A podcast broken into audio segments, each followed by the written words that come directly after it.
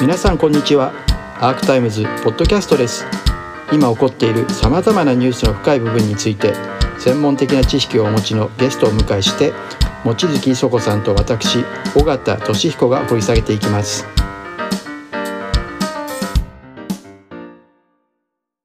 あのですから私なんかある意味いろんな内閣を見てきたんですよね。あのだから非常に心に残った政治家もいるその後藤田さんとか中曽根さんとかね、あの、はい、それからいろいろいますよ、うん、あの小泉さんもそうだったし、うん、それから小渕さんっていうのもそうだったし、うん、あの少なくともねそのそういうこの俺は政治家だなと思った人たちが、自分の信念とか意識を持ってたわけですよね。だから世論に揺さぶられるとかあ世論に迎合して動かすってことを極めて嫌ってたわけですよね。だから僕は小泉さんについて偉いと思ったのは要するに彼は世論に反することを2つやったわけですね。一つは郵政の民営化であり一つはイラクへの自衛隊の派遣だった。で彼はや俺は世論を変えるために政治家なんだと、世論に従って政治をするために政治をやってるわけじゃないんだと、明確な意識だったんですよね。だからそれやったことがいいか悪いか別ですよこれはね、だけどやっぱりそういう覚悟みたいなものがね政治にはなきゃいけないというふうに僕は思うんですね。でないと政治の意味がないじゃないかと、要するに世論に迎合してね自分の信念とは全く関係ないところで結家が作られていくっていうことが、それで良しとするんだったら政治家なんかならない方がいいと、僕は思いますけどね。だからあのこの間ねあの河野前衆議院議長がね河野洋平さん、ね、平さん、はい、あの TBS の報道、特集で。特集に出てきてね、あの迫力ありましたよ、はい。うん、迫力あった、うん、要するに70年間続けてきたことを変えることについてのね、うん、政治家としての信念みたいなことを述べておられた、その内容の問題よりもねやっぱりあのなんていうのかな覚悟みたいなのね、ああいうものを今の政治家にはあんまり見ないんですよね。だからないものねだりかもしれませんね、もう。今の特に自民党の政治家に欠けてるものとしてこの前田中さんの動画でおっしゃってたのはやっぱり沖縄に対する感覚、うん、私もそれは90年代から記者をやっててすごく感じるんですけども、うん、ないですよね。これはもう明らかにそのなんだろう。そのねほら保守。それから普通の国、軍備大好き、軍拡に走るそれから一方においては、まあ、それをリベラルというのかもしれないけど、沖縄についてきちんと正義をもたらさなきゃいけないとかね、それから日本国ということについて軍備以外にやるべきことはあるよとかね、えー、北朝鮮という国に対して何が必要かというとやっぱり包括的な話し合いじゃないかとか、常識的な外交論、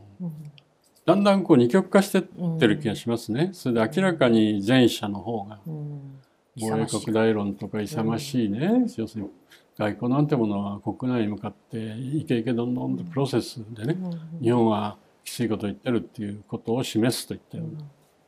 意味がないことをね。だからちょっと日本はなかなか分断されてない国だっていうけれども、そういう分断が起こりつつあるような気がしますね。非常に重要なことは多分田中さんは決してそのあのアメリカとの関係を破棄しろとかいうことでは全くないしもちろん日米関係のを重視していくっていうのは柱なのかもしれないけど、あの、常に著書なんかで言ってるのが、アメリカ一辺倒っていうだけなのを離れて、重層的多角的な安保体制を考えなさいっていう、こういう、こう、多角的に外交でも国と国との関係でも、それから、まあ、市民でもメディアでも、あの、とにかく中国って怖いねとかですね、そういう空気ができてしまっていることが今すごく危ないと思うんですけれど、やっぱりこの、やっぱりアメリカ一辺倒っていうだけでは、そのな、これから先を考えるとね、非常にその日本っていう国が果たしてそれだけでいいのかっていう意味ではもっと多角的にな視点で考える、あの常識論としてね、うんそうですあのい一方が一方を支配する関係なんてものは、うん。あの日本がそれに陥るべきでないと思うじゃないですか、はい。やっぱり日本として日本の意見もあるし日本の名誉もあるし日本の尊厳もあるよと。だからそれが主権国家ということじゃないですか。でアメリカのような大きな国との関係で一定のそういううん日本が主権に基づいて正しい判断が最終的にはできるという形を作るためには、やっぱアメリカに対するテコが必要なんですよ。はい。だって望月さんなんかテコを持っておられるから、うん。あー。結構持ってますか私。やっぱりこう、うん。ねうん。あの記者会見でまで堂々と質問を10回も10回も。するというねだからある意味そのそれが自分の力うん。ですよ。うん。あの新聞記者っていうのを見ててもねそのやっぱりテコというのは真実をお掘り出すことに対する使命感みたいなうん。ものがあるわけですね。だから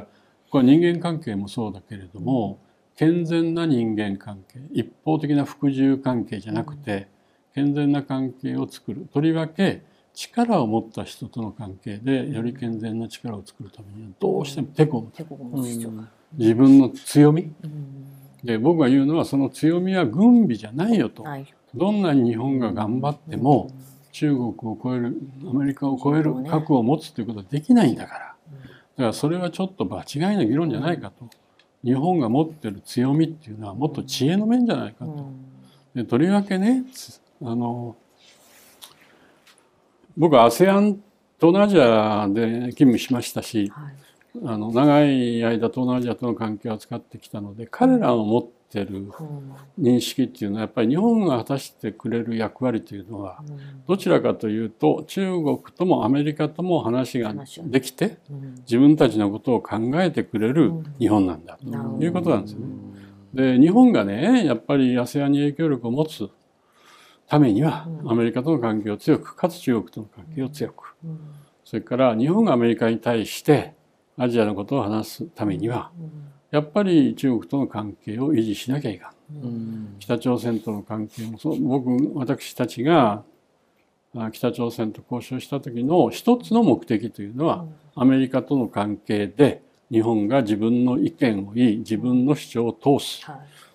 そのための外交だったんですよね。うんだからそのそういうふうに考えてほしいと思う。良い関係を作るためには。そのためにはテコが必要だし、まあ、あの確かに著書を読んでるとあのアメリカに対してもあの全く萎縮することなく、ええ。田中さんは主張されてますよね、はい。しっかり。あのおかしいと思った時は、そういう外交官も、まあ、メディアも市民もテコを、まあ、持ちなさいってテコをことですよね。取られてい。でテコっていうのはか空振りのテコだったらいけないわけね。いざとなったらそのテコ使うぞ。と。使えるんだという だからご著書では尖った単に優秀じゃなくて尖った人間が必要だとうん。いうことをおっしゃってますね、今はい。の日本には、はい。孤立することも恐れないこととしての強さを持った人間、まあ日本の教育はそういうふうに向いてないですね。残念ながらね。これもね安倍政権によってちょっとが、えー、と教育基本法が改正されたみたいな動きからうん。非常にその愛国とかですねね。個人主個人主義ということよりも、まあ、く国とか公共にいかに尽くす、えー人になるべきかみたいな方向に、まあ、む向けさせられてしまったってことがあると思うんですけどでもここもやっぱり政治とかこれからねあの市民が声を上げてえメディアが取り上げることでこういうところも変えられな変えなきゃいけないのかなと思うんですけど。だからねその国のためとか、うん。そういう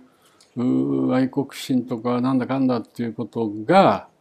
あーそれを訴えてねみんながそうなるとそんなことないんだからそうですよね。あのね僕やっぱりね必要なのは日本人のアイデンティティみたいなこと、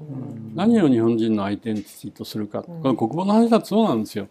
だってこれまでは日本のアイデンティティは平和主義だったんですよ、日本は決してあなた方を脅かすような国にならないよっていうところをベースに外交してたうですでそれはもうか変わっていかざるを得ない。だから日本のアイデンティティどうするかっていうね作業をだ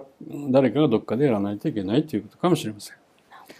そういうのあの望月さんがモデルになってる、原案になってる「新聞記者」っていう映画あの、はい。ご著書が原案になってるのを見ていろいろ感じられたことがあったって。前動画を配信されてたのを、はい。あの拝見したので、はいいや、かっこよかったですよ。かっこよかった新聞業がかっこよかったですか？女性記者が。あれは、あの、私ではないんですけれどね。私を、うん私に憧れて新聞記者になったっていう、うんあの、女性記者。だから、あの役は日本人にはできなかったのかもしれないですね。尖った人間である映画の方ですねう。うんんだから正しいキャスティングだったのかもしれないと思いますけどね。で、あの松坂桃李もなんとなく足りなさそうなところがうんうん最後に余韻を残すような終わり方になってるのかもしれないというふうに思いますね。だから、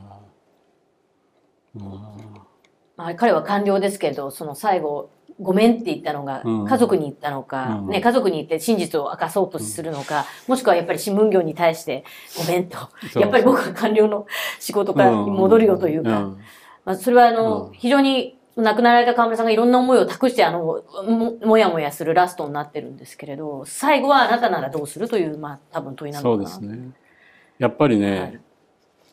権力って怖いですよ。うん。僕は権力側にいた人間だから、うんあの権力を恣意的に使うようなことになると本当に個人。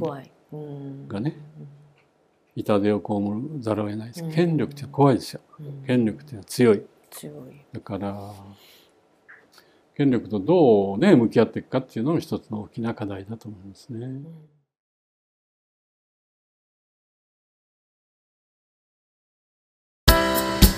アークタイムズポッドキャストお聞きいただきありがとうございます。他にも様々なエピソードがありますのでぜひお聞きください。動画は YouTube 上のアークタイムズチャンネルでご覧になれます。こちらもぜひご活用ください。